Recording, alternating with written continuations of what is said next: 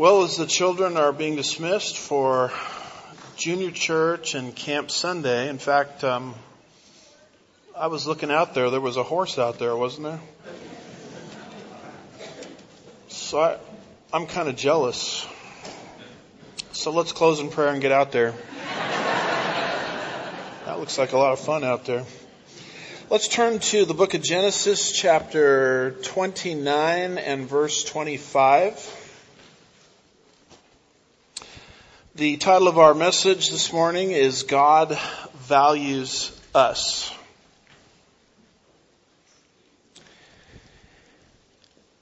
And as Bruce was uh, leading music uh, this morning, leading worship, he said, we're not going to have time for amazing grace, which kind of bummed me out because we need grace. Amen.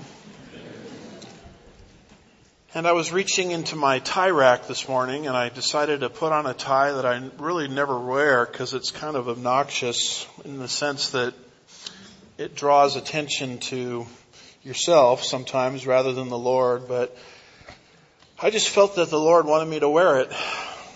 You know what it says on here? It says saved by grace.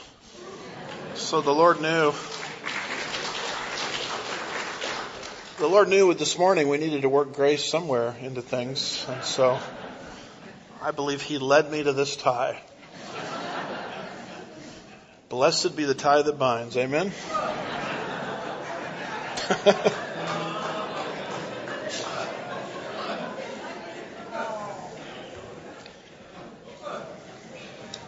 and if you guys knew who I was married to, you'd understand why I say half the, half the stuff I say.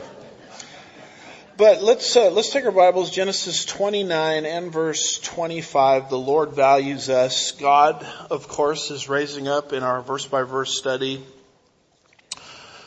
of the book of Genesis. He's raising up a nation, the nation of Israel, through which He's going to bless the world. And that's why you have a lot of strategic teaching on three people: Isaac, excuse me, backing up, Abraham, Isaac, and Jacob. And so we're in that Jacob section. In this particular chapter, we've seen Jacob's arrival into Haran, which is that circle at the top there up north. Leaving uh, the land of Israel to journey in Haran, where Abram's uh, family was residing, and Jacob is going there to flee the wrath of his brother Esau. And also in the process, he gains himself a wife. In fact, strike that, wives, plural. And so we've seen, beginning um, in Genesis 29 verse 15, we've seen Jacob's marriages. There was the marriage contract, verses 15 through 19. He serves Laban in exchange for the hand of Rachel whom he fell in love with. And then beginning in verses 20 through 30, we see his marriages. So Genesis 29:20, Jacob has served Laban seven years for Rachel. Verse 20. So far so good. The problem is he married Leah. Whoops. What happened there? Verses 21 through 25. He was deceived he was cheated. He thought he was going to get Rachel, but instead he got Leah. And the rest of this section explains how through perseverance he finally married the woman of his dreams, Rachel. So he awakens there after the wedding night in Genesis chapter 29 and verse 25 and it says, so it came about in the morning that behold it was Leah. And then we pick it up here, second part of verse 25 of chapter 29. And he said to Laban, what is this you have done to me? Was it not for Rachel that I served you? Why then have you deceived me? It's interesting here how one of God's choice servants got deceived. When you track the concept of deception through the Bible, what you'll discover is that this is probably the key thing that the Lord has warned us about. Jesus, when he was asked about the end of the age, the events uh, surrounding the soon return of our Lord Jesus Christ, he said in Matthew chapter 24 and verse 4, See to it that no one misleads you. For many will come in my name saying, I am the Christ, and will mislead many. There's sort of a, a, mindset out there amongst some schools of theology, and they say, well, if you're a born again Christian, you have the mind of Christ, and so you cannot be deceived. And I'm here to tell you that if you think that way as a Christian, you've already been deceived. A Christian is vulnerable to deception. This is why we need to put on Ephesians 6, the helmet of salvation, which protects the mind. The 9-11 hijackers, as we have said before, did not have to get control of every square inch of the airplanes. They just had to control where the pilots sit that area up front that guides the airplane. Because if you can control that and you can influence that, then you can control the direction of the entire vehicle, even though the cockpit is a small part of the plane. That's how the mind works. Satan has targeted the mind. He has specifically targeted the mind of the believer. This is why the mind constantly needs to be refreshed in God's Word because we are so vulnerable to deception as Jacob here was clearly deceived. Second Thessalonians chapter 2 and verse 3, Paul the apostle writing to Christians says, So let no one in any way deceive you. Now, why would Paul write those words if a Christian could not be deceived? Jacob was clearly deceived here. And he confronts Laban over this deception. And Laban gives a response in verses 26 and 27. Laban basically says in verse 26, hey, this is the way we've always done things. Look at what he says in verse 26. But Laban said, it is not the practice in our place, Haran in other words, to marry off the younger before the firstborn. Now, Leah, as we saw earlier, was the firstborn. Rachel was the secondborn. If you look back at verse 16, it says Laban had two daughters. The name of the older was Leah and the name of the younger was Rachel. And Laban is basically saying, well, you didn't think you were going to get Rachel, did you? Here in Haran, in our place, we always give out the firstborn before the secondborn. That's why you got Leah instead of Rachel. Now, obviously this is a lie because Laban, after seven years of service, never informed Jacob in advance. And Jacob has been living in this land of Haran for seven years. He never heard of this custom. But this is the excuse that Laban gives. He sees that Jacob is vulnerable to, for deception. And so he takes advantage of it. Laban then gives an offer, and you see that there in verse 27, complete the week of this one. And we will give you the other also for the service which you shall serve with me for another seven years. So the offer is Jacob will marry Rachel, the one he truly loves, one week later, just one condition. Jacob is to work Laban for an additional seven years. And so what has happened here is now Jacob is forced to pay a second bridal price. Instead of seven years of service, it's now going to be 14 years of service. Just one little footnote here in verse 27 that you might find interesting is you'll see the word week. And you'll also see the words, you see the word week, the Hebrew is shavua. And you'll also see the word seven years at the end of verse 27. A week equals seven years. In Hebrew, what is a week? A week is a unit of seven. It's like how we use the word dozen. Give me a dozen. We're saying 12. 12 of what? 12 roses, 12 donuts, a dozen donuts. I like that second option pretty well. And make sure they've got chocolate on it with some of those nut sprinkles and all that kind of stuff. Um, a dozen just means a unit of 12. 12 what? It depends on the context. In the Bible, when you see the word week or Shavua or seven, it's just talking about a unit of seven. Seven what? Well, it depends on the context, but here week can refer to seven years. Why even bring something like this up? Well, there is a famous prophecy in the Bible called the prophecy of the 70 weeks of Daniel. And I'm very delighted that you just heard from Pastor Gabe a little earlier that on Wednesday nights, this is what he is teaching to his youth group. The 70 weeks of Daniel. Uh, I went all the way through a youth group program, high school program, college program, and I didn't even know what the 70 weeks of Daniel were. No one ever talked about it. But I'm very proud that we are in a church that will teach people, particularly youth, subjects like this.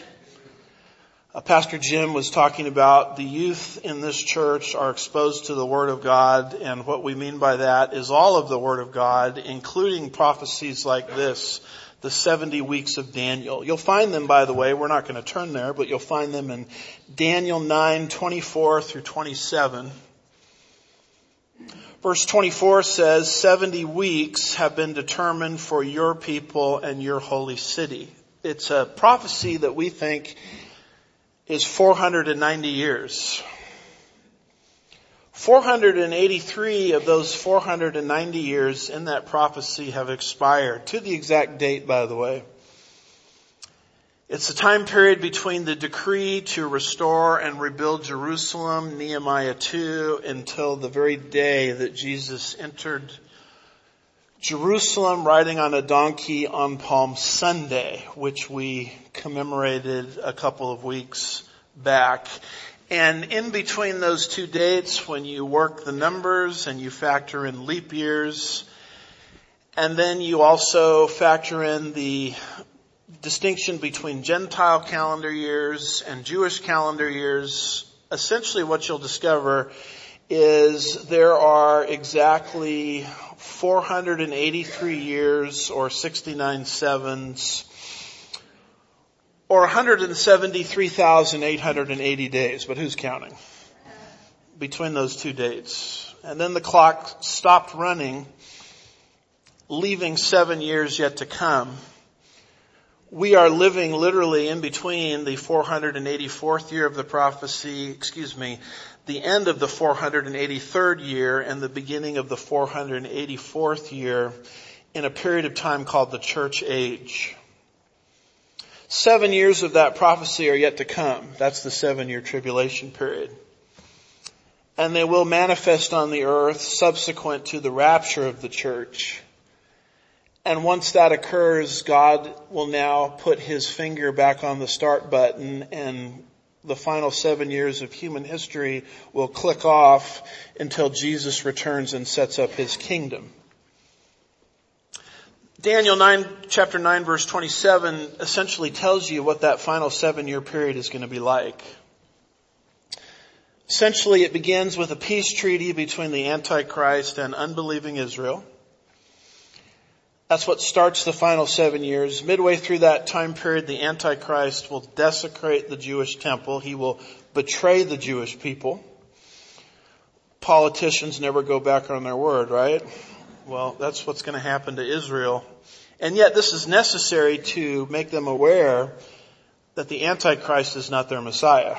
Their Messiah was Jesus who came 2,000 years ago. And then there'll be another three and a half years and that will lead to not the rapture, which has already happened, but the second advent of Jesus. And the whole thing is bound up in this 490 year time period.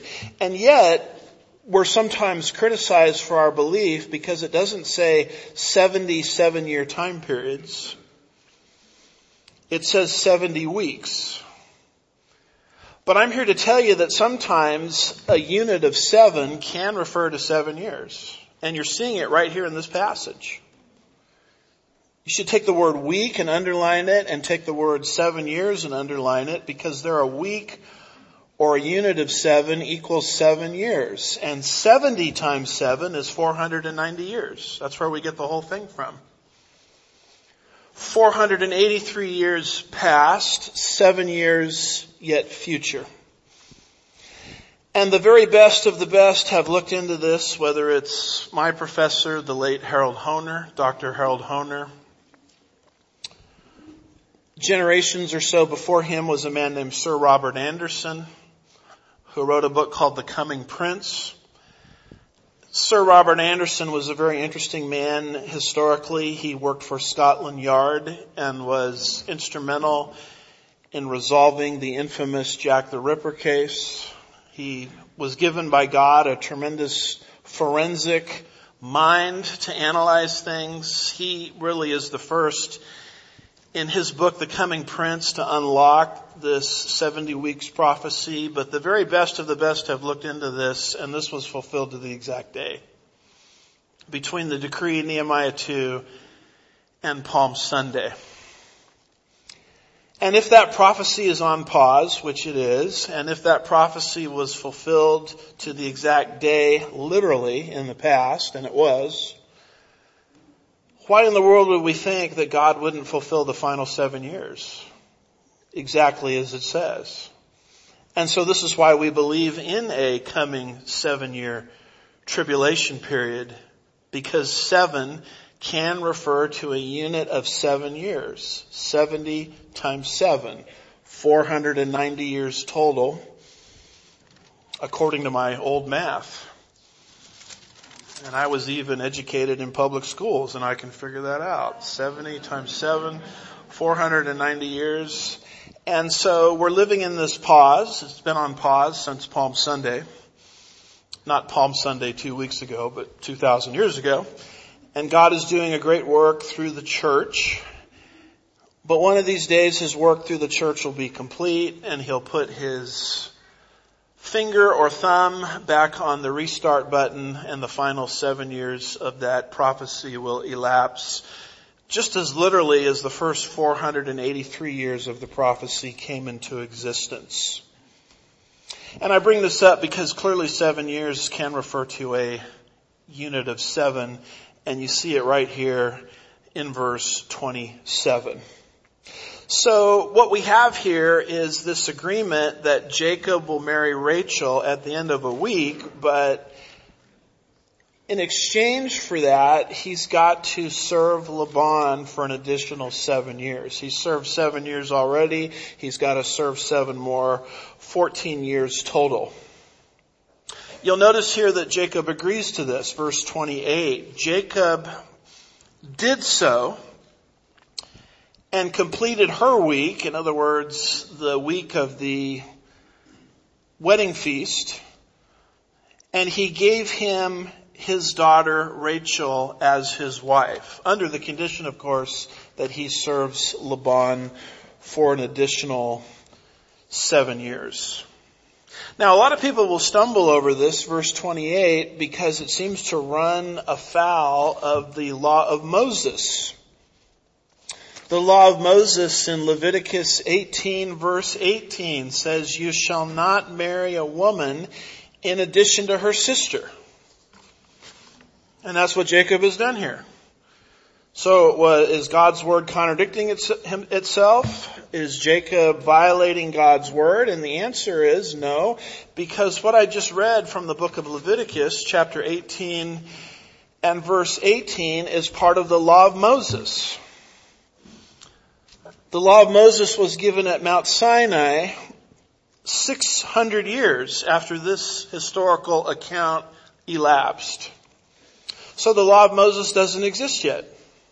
We are still, chronologically speaking, in the patriarchal time period, roughly 2000 BC, and the law of Moses is not going to be given until the time of the Exodus, roughly 1446 BC, and so we can't hold Jacob to uh, an understanding of uh, the law of Moses because the law of Moses did not exist yet. I bring that to your attention because if you don't understand that, people will throw at you, aha, the Bible contradicts itself.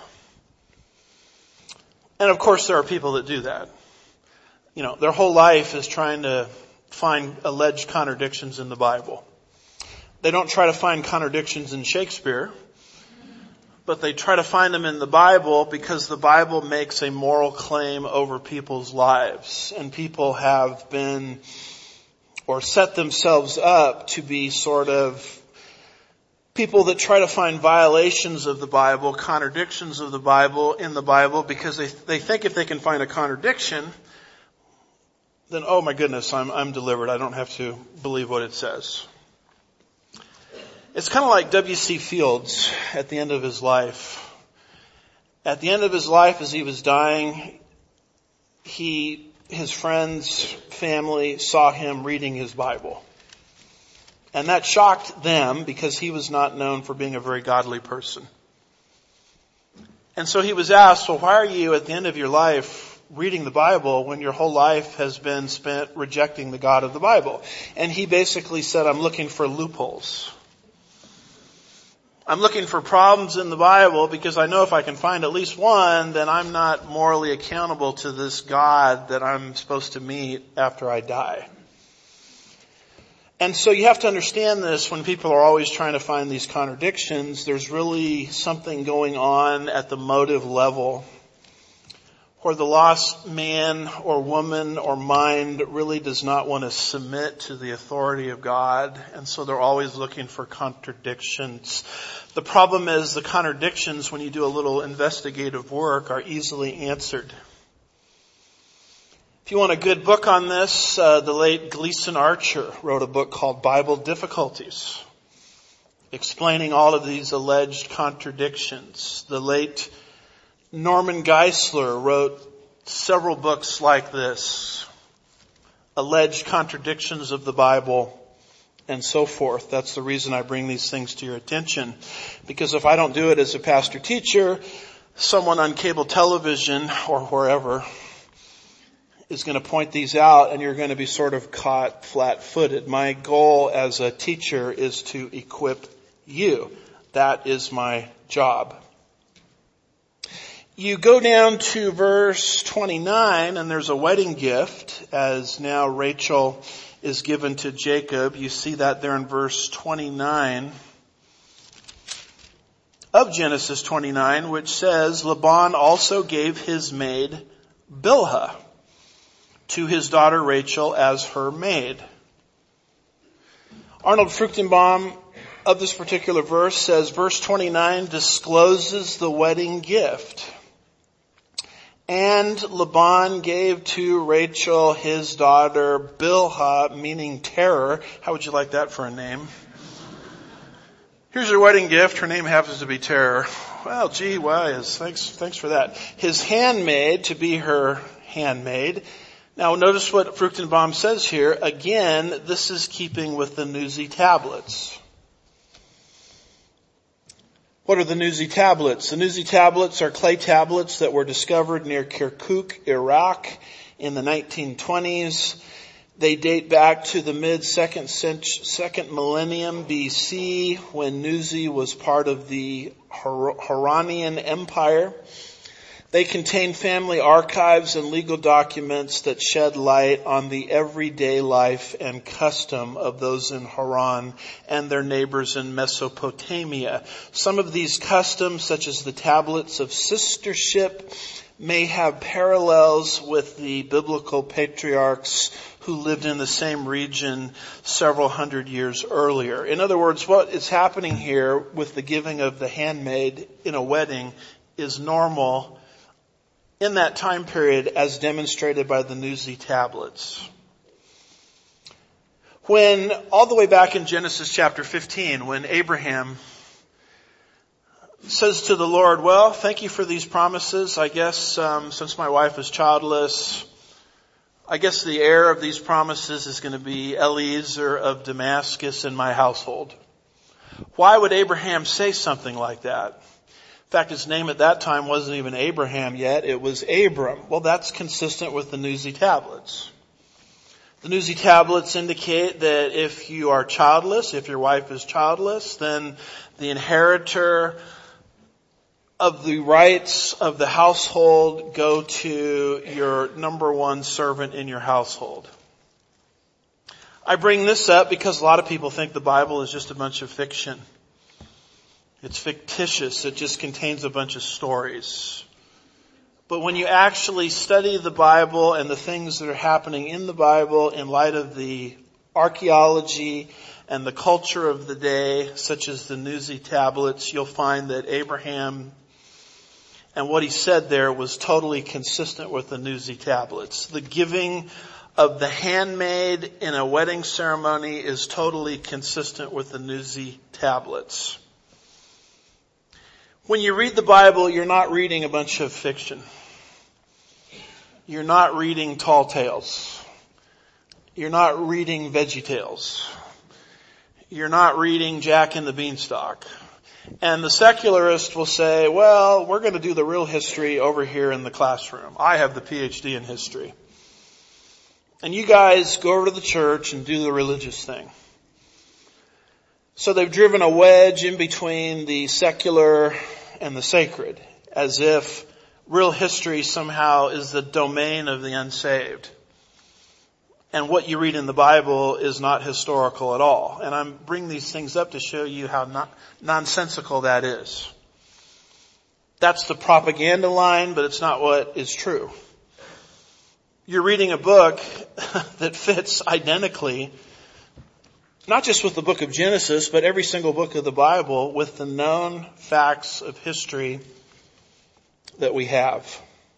So keep your eye here on uh, Bilhah because Genesis 30 verses 6 through 8, she is going to be the mother of two of the tribes of Israel, Dan and Naphtali. And then back in, what was it, verse 24, we ran into, with the first wedding, someone named Zilpah. Keep your eye on her because she is going to be the mother of two of the tribes of Israel, Gad and Asher. Genesis chapter 30 verses 11 through 13. Because what we're going to start to get by the time we get to the end of this chapter, if we ever get to the end of this chapter before the rapture, is we're going to get a description of where the 12 tribes of Israel came from. And you're going to see exactly where they came from. The 12 tribes of Israel are a big deal going all the way through the Bible right into the book of Revelation where God is going to evangelize the whole world after the rapture through the 12 tribes. In fact, in the eternal state, the last two chapters of the Bible, there is a giant city made out like a cube that's going to descend to the new heavens and the new earth, from the heavens to the new earth. And this city is going to be laid out like a cube. And there's going to be three gates on each side of the city. And each of the gates is named after the 12 tribes. So you read that and you say, well, where do these 12 tribes come from? That's why you have to pay attention to the book of Genesis because it gives you an explanation on that and information on that. You cannot understand the rest of the Bible without the book of Genesis. In fact, I'm of the belief that every major doctrine that you believe as a Christian, some way, somehow has its roots in the book of Genesis. That's why Satan has worked so hard to convince people that the book of Genesis is not real. Because Satan himself understands that if you can discredit the book of Genesis, the, all of Christianity collapses because it all comes from Genesis ultimately. Psalm uh, 11 and verse 3, it says, if the foundations are destroyed, what can the righteous do? And so every single day of your life, you're watching TV, you're listening to those in the public school system, you're even listening sadly to liberal Christians and they're telling you, well, you cannot believe that God created the world in six days. Oh really? Were you there to see it? What do you believe? Well, I believe from the goo to you by way of the zoo over billions of years. Well, I'm sorry. I have to, it takes more faith for me to believe that than it does what the Bible says. But what you'll see is attack after attack after attack after attack on Genesis because the devil is smart enough to understand that if you destroy the book of Genesis, you destroy Christianity.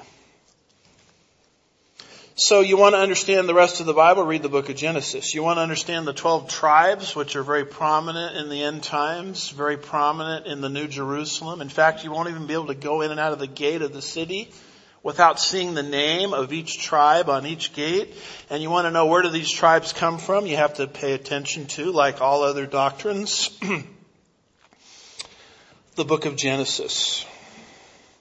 And so we move uh, from there into the consummation of the marriage. All right, this is what we've been waiting for. At least this is what Jacob has been waiting for, right? Look at that. Genesis 29 and verse 30. So Jacob went in to Rachel also. Sometimes the best things in life are worth waiting for.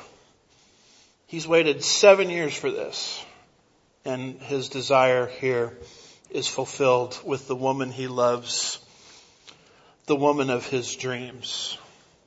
We are living in a culture which does not understand delayed gratification because we get everything instantly. I drive through a drive-through and they better get my order right and they better get it done quick or I'm bent out of shape because I'm an American. We're very impatient. I mean, we don't even have to, with microwave ovens, we don't even have to wait for things to heat up anymore. Just press it, heat it up, it's ready to go.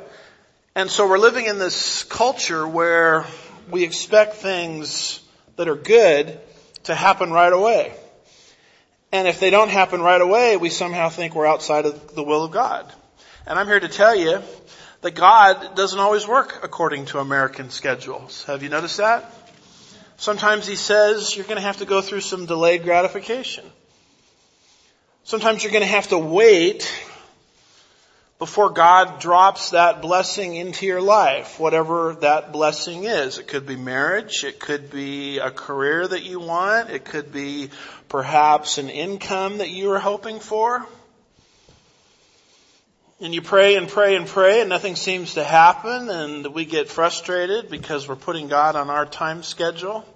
God, you're not working according to my time schedule. And God says, well, whoever gave you the idea that I worked according to your time schedule? I work according to my time schedule. And so we have to learn the art and the science of delayed gratification. I remember my cousin very clearly as he was rearing his children in the admonition and the nurture of the Lord, watching him sort of interact with them, watching them kind of melt down over certain things that they weren't getting immediately whether it be toys or, or whatever. And he would say something like this to his kids one at a time. He said, delayed gratification. Can you hack it? That's what he would say to his kids. Delayed gratification. Can you handle it? And the kid would kind of, you know, straighten up. Yeah, yeah. That's what God is saying to a lot of us. Delayed gratification. Good things are coming. But as the Bible says, wait on the Lord. End of Isaiah chapter 40. Those who wait on the Lord will renew their strength. They will mount up as eagles. How does the rest go? They will run and not feel faint. The Eric, Liddell verse, right? Chariots of fire. And that might be a very poor paraphrase I just did, but you know where it is. It's the end of Isaiah 40. Waiting on the Lord waiting on the Lord for a job, waiting on the Lord for a purchase, waiting on the Lord for a spouse. Maybe you're married and you're hoping for a child. Maybe you're hoping for a better job. Maybe you feel like what they pay me at my job just isn't what I'm worth. And the Lord says, wait, I hear your petition. I haven't said no to it. But what I want you to do is learn the art of patience. Isn't that one of the fruit of the Spirit? But the fruit of the Spirit is love, joy, peace, patience. Ah, it's just hard for me to even say. Kindness, goodness, faithfulness, gentleness, and self-control. Against such things there, there is no law. How can God teach us patience if He doesn't put us through the process of delayed gratification? I mean, if you just get everything you want, there's a brand of theology, by the way, that says that. It's called name it and claim it. Otherwise known as blab it and grab it. It basically says you're a child of a king and you can command things into existence. You want a new car? Command it into existence. Name it and claim it. Well, to be honest with you, there's a lot of things that I've named and claimed in my life and I thank God I never got them because they probably would have ruined my life completely. Because I wasn't in a state of maturity where I could handle that blessing. God knows a lot better than we do in this area. So here is Jacob now going back to work and serving Laban for an additional seven years for Rachel. It says, verse 30, so Jacob went in to Rachel, second part of verse 30, and indeed he loved Rachel more than Leah. His heart was on Rachel, not Leah. Not saying Leah was a terrible person. What it's saying is his heart was on Rachel. And indeed he loved Rachel more than Leah and he served with Laban for another seven years. This is how we know that Jacob loved Rachel because he was willing to serve for her for 14 years total. That was the bridal price. In fact, you remember the first seven years? Go back to verse 20. So Jacob served seven years for Rachel and they seemed but a few days because of his love for her. The nature of love. The love chapter. Greatest, greatest chapter you can read on the Bible in terms of what is love. As you probably know, there's four different words for love in Koine Greek. There's eros, romantic love, phileo, which is brotherly love. You have a love called uh, storgis, which is family love. But then there's agape. Not sloppy agape, agape. Agape is the highest form of love that you can have.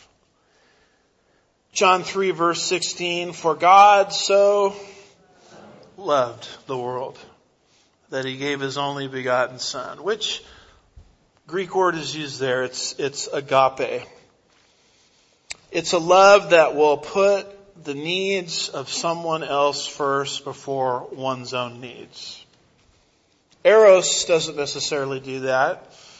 Storgis doesn't necessarily do that. Phileo doesn't necessarily do that, but agape does it. 1 Corinthians 13 and verse 4, the love chapter says, love is patient. Wow. Love is kind. Love is not jealous. Love does not brag. Love is not arrogant. The chapter goes on, it says, love is not easily provoked. Love does not keep a record of wrongs. And I'm really happy that we have a lot of young people coming into Sugar Land Bible Church. Just thrills me. And nobody ha- needs to hear this more than someone of marriageable age, young. Because the nice young man who looks nice on the outside will throw the word love at you constantly. But then you say to yourself, is, does he really have agape love for me? Is he patient? Is he kind? Is he always rude? Is he always demanding? Is he always impatient? He might have lust for you, but not love. Lust and love are very different. Lust can't wait to get. True love, by contrast, can't wait to give. Love is a, is a giver. It's not a taker. And many, many people have been deceived, I believe, into marrying the wrong person because they were never really taught what love is. Everybody in American society throws this word love around constantly. If you're old enough, you remember the love boat, right? And if you, if you remember that, don't say anything because you'll date yourself. I watched the Love Boat series. I know what love is all about. No, we don't. We don't have the foggiest idea what it's about. The Greeks had four different words. It's obvious to me that Jacob loved Rachel because he was willing to put himself last in this equation and serve God, uh, serve Laban rather, legally to get her hand for 14 years total. I mean, is the man that has proposed to you willing to do that? I mean, would he, would he serve seven years and to him it would be like uh, a fleeting moment because of his love for you? Most of us wouldn't last seven weeks, seven months, seven hours because we're in a society that is demanding gratification now. And yet, what kind of relationship is that at the end of the day? It's a relationship that's built on the sand not on the solid rock of Jesus Christ. It, it is very troubling to look at the divorce statistics, and I'm not here to throw a heavy on anybody. I'm just making an observation.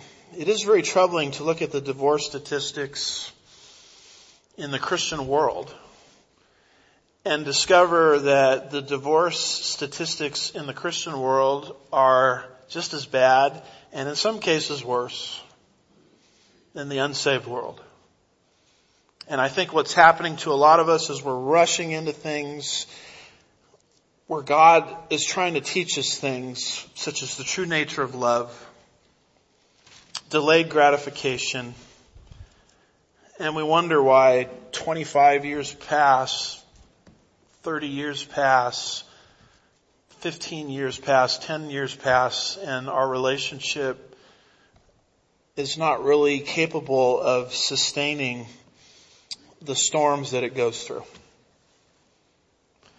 Because things don't get any easier when you get married. Things become more difficult. Because now you not, you don't just have one sin nature to deal with, you got two. And wait till the kids come. Now you got more sin natures. Uh, I'm reminded of the young woman that would say, you know, Pastor, I wish you would stop talking about the soon return of Jesus. And I say, why? Well, I want to get married. I want to get married and have children. And then six months into the marriage, she says, what were you saying about the soon return of Jesus? Can you talk a little more, more about this? Marriage is difficult going all the way back to Genesis 3. God says this is the ramifications of the fall. Everything is different. Marriage is hard. Making a living is hard. And how important it is to wait on the Lord and allow the Lord to bring the right person into your life at the right time. and to understand the Lord's process in it by understanding what agape really is. And so Jacob is just a beautiful expression here of what true love is. It is very interesting also to notice that Jacob was willing to serve 14 years for Rachel's hand. How do you determine the value of something? You determine the value of something based on the price paid. The higher the price that the purchaser is willing to pay, the higher the value of whatever it is the purchaser desires to have. Higher price, higher value. Supply, demand, I guess we could say. Simple economics. I mean, did, it's, the Bible says Jacob loved Rachel, but did he really love her? Sure he loved her. Look at the price he was willing to pay. Not seven years, but 14 years. And by analogy, we might ask this question, and that's why I entitled this uh, sermon, God values us. What is the price that God was willing to pay to redeem us to himself? Was there a higher price that could be paid? The answer is no. God the Father was willing to send forth His most valuable and His most prized possession into our world to lead a very difficult life and experience a very difficult death because he loves you that much. The book of Romans chapter 5 and verse 8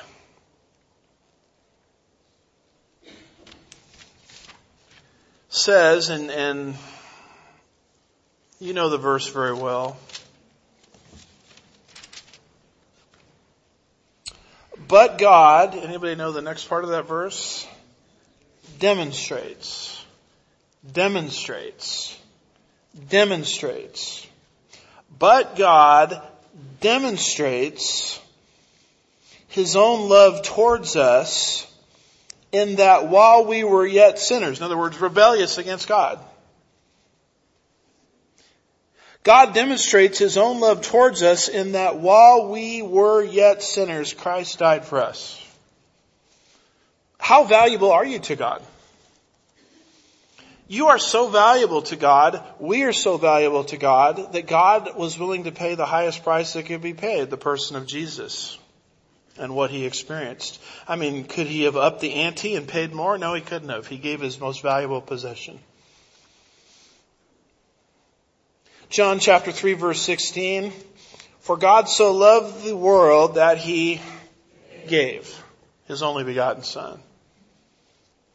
But whosoever believes in him may not perish or shall not perish but have eternal life. The, the powerful idea of the love of God for people. God loves people. People can be a nuisance to us. People can be an annoyance to us. People, we kind of look at them uh, when we get on the wrong side of someone. Look at people as people that need to be shut up. Being honest here. People that need to be refuted. People that need to be contradicted. People to, people to be avoided. But that's not how God looks at people. God looks at people as if they are of an immeasurable value. They are an immeasurable worth. Well, how do you know, Pastor? Because of the price, simple economics. The price that he was willing to pay. You, do you realize that right now as I'm speaking, the young people of the United States of America are going through an epidemic of suicide? The things that the youth are experiencing today far exceeds anything I had to experience. Where people are threatening suicide, uh, cutting themselves. We've even had in our, our flock people that we thought we, that were walking with the Lord that as a very young person, seemingly with their whole life in front of them, start making decisions that are of the suicidal nature and are no longer with us? Why is this going on? I, I, think, and I don't claim to have the answers to everything, but I think it has something to do with the fact that the youth of the United States, they don't really see who they are in Jesus. They don't really see their value. They, they think that their life doesn't really count. They're here for no reason.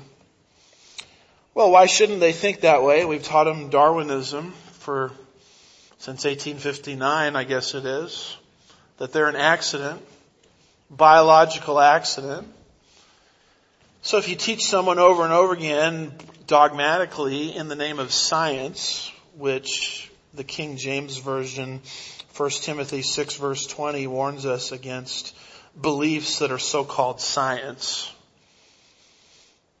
This isn't science, this is someone's philosophy in the name of science. A lot of things being said in the name of science that have nothing to do with it.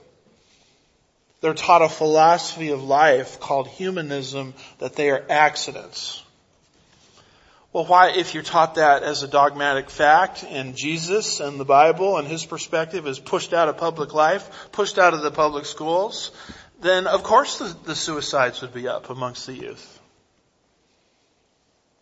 And how important it is to get the message. I don't know how we're going to do it other than one-on-one evangelism. We try to do what we can do here through internet, social media, uh, but some way, somehow, we've got to get, get the message to these kids that they're loved.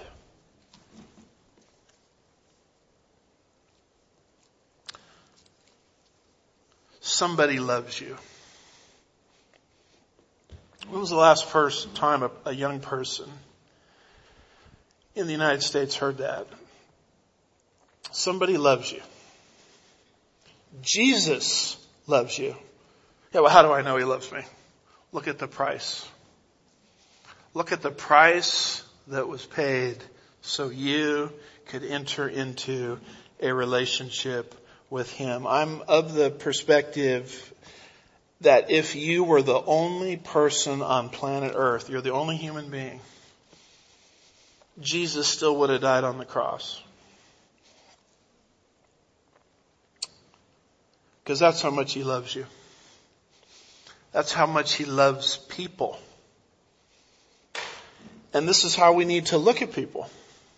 See people through that through that lens, not as, a, as an irritant, but as a soul for whom Christ died.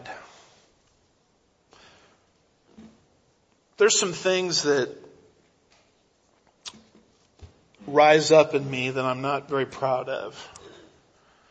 Particularly when I see my country being trashed by homosexuals, transgender, evolutionists, people that are involved in all kinds of perversion. It's very easy for me to drift into, Lord, sock it to them. Forgetting that they're not the enemy. The devil's the enemy. They're people. They're people who, that the Lord loves for whom Christ died. Yeah, but they're so rude and obnoxious. Oh, you mean like you were before you got saved? Like that, you mean? I mean, what exactly did Jesus say as he was dying on the cross? He didn't say, I'm going to get you all when I come back a second time. He said, For, forgive them, Father. They know not what they do. They don't even know what they're doing. And here, here's the Christian church, sadly, going to war against people. I'm all in favor of morality, America, patriotism, protecting the country, all of that stuff I'm on board with. But let's be careful about our tone. Let's not give people the impression that they're not loved by God, because they are. What does the Bible say? Ephesians 4 verse 15. Speak the truth in love. I'm pretty good at speaking the truth. I could do that. But the true disciple of Jesus Christ can do it in love. Can stand for something without alienating the people we're speaking to. Because you, can, here's the deal. You can win an argument and lose the soul. You can win an argument and lose people. And once we get into that mindset, we're no longer fulfilling the mission that God gave us. Well, gee, Pastor, do you have a good book that we can read on this? I sure do. It's called the Book of Jonah. It's what the whole book is about. In fact, in Hebrew, uh, the word Jonah means silly. Did you know that? It's a, it's a man acting silly because he had lost sight of his mission, which was dispensing the grace of God. And he doesn't do that very well. He doesn't do that in chapter one. He doesn't do it in chapter two. He doesn't, he doesn't do it in chapter three and he doesn't do it in chapter four. In fact, in chapter four, you know how the book ends? With him sort of lining himself up, looking at Nineveh, hoping for a fireworks show. And then his plant over him fades, and he's scorched by the sun.